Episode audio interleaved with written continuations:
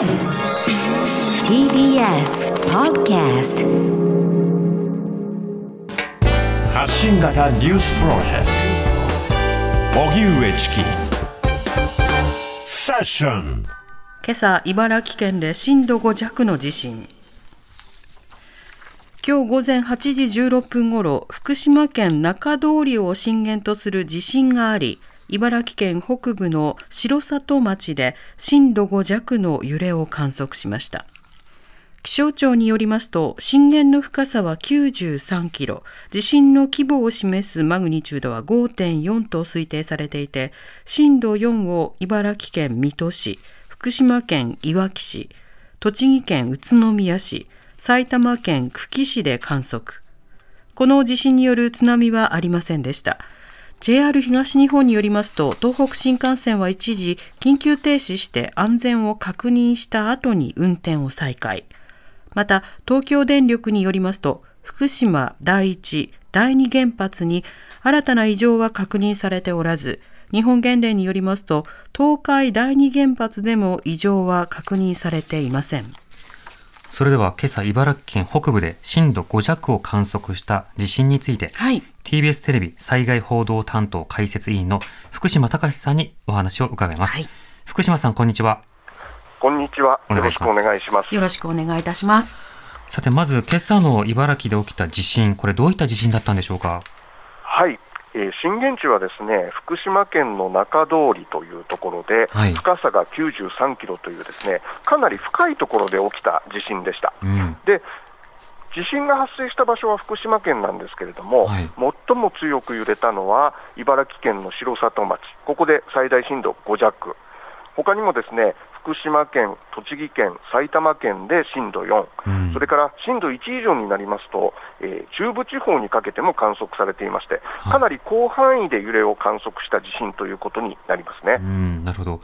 この地震なんですけれども当然周辺にある原発への影響あの心配された方多いと思いますがこちらはいかがでしょうか？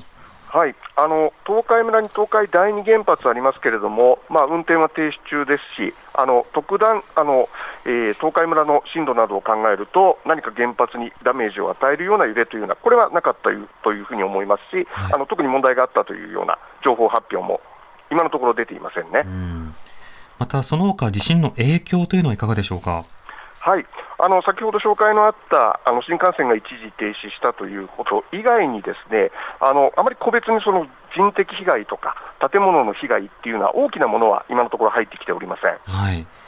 またその建物だけではなくて、まあ、各住宅などではね、その物が落ちたりといったそうしたのこともあり得るかと思いますが、そちらはいかがでしょうか？そうですね、あの最近あの、皆さん、地震が多いんじゃないかというふうに思われている方、多いかもしれません。はい。実際、データの上でも、ですね今年に入ってから震度4以上の地震、まあ、やや強い揺れをもたらすような地震というのが22回観測されてまして、うん。特に3月と4月で、これ、今回の地震入れて19回観測されてるんですね。はい。中には記憶に新しい先月のあの宮城と福島に震度6強というはい非常に強い揺れをもたらした地震であるとかですね、うんこういったものを含めても震度6強が1回、震度5強が3回、震度5弱が2回と、今年まだあの4ヶ月がまだ経ってないのに、これだけの数の地震が起きてるっていうのは、ちょっとやはりあの心配になっている方、多いんじゃないでしょうか。そうですね。こうしたその地震に対する備えというものも当然必要となってくるわけですけれども、あの今回のような地震を受けて、どういった備えが必要となってくるんでしょうか？はい、あの地震に対する備えという点では、今回の地震から特に導き出される特殊性っていうものは特にないと思います、はい普段からの地震の備えというものが必要になってくると思います、うんあの番組でも何回か申し上げましたけれども、はい。基本的には地震というのは、事前の予知予測というのが、これ、成立しませんのでう、ん。いつその強い揺れに不意打ちで受けたとしても、体を守る、怪我をしないようにする、命を落とさないようにするという工夫が求められると思います。うん。具体的には生活時間の多くを過ごす、例えばご家庭で言えば寝室とか、勉強部屋とかリビングルームとか、さらに職場とか学校とか、はい。そういった現場で、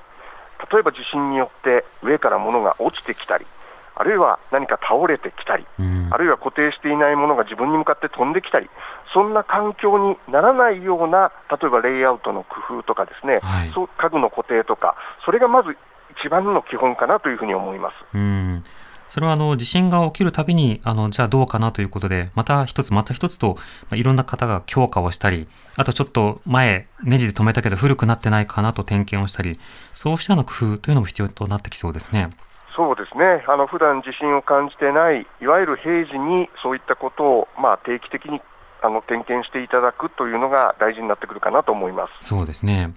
あの非常に個人的な体験なんですが、あの最近、まあ、とある、えー人からですね、あのネット上でこの地震が今度何月何日に起きているという書き込みがあるんだけどどう思う？みたいな、まあ、連絡をいただきまして、それに対しては今の科学では予測できないというところまでは分かっているので、そうした予言の類は一切信頼しなくてよしというのはそうしたような開始をしたんですけれども、これは情報の取得に関してもこういった時代ですと福島さんいろいろ課題や気をつけるべきところありますよね。そうですねあの端的に言うと、今の科学技術の水準で、今おっしゃったような事例、例えば何月の何日の何時何分に、どこどこでどの程度の地震が起きるっていうことを明確に言うというのは、これはあの科学的に信じられるものというふうには私自身も思いませんし、んあの例えば国レベル、政府レベルでもそういうお墨付きを出すような地震の予測情報というのも出しておりません。はい。ですからあの、特にその直前の予知と呼ばれるですね数日前、あるいは数時間前にどこどこでどのくらいの規模の地震が起きるっていうものについては、残念ながらあの信憑性に足るような情報が出てくるっていうのは、これはなかなか今のあの技術水準では、日本だけでなく世界的に見ても難しいという、その前提を理解した上ではい、どういう情報を自分にとってこれは重要であると、生かすかどうか、それはあのやっぱり個人の判断になってくるのかなというふうに思いますけれども、ええ。今申し上げたような、あまり断定的なですね情報は逆に、んちょっと待てよって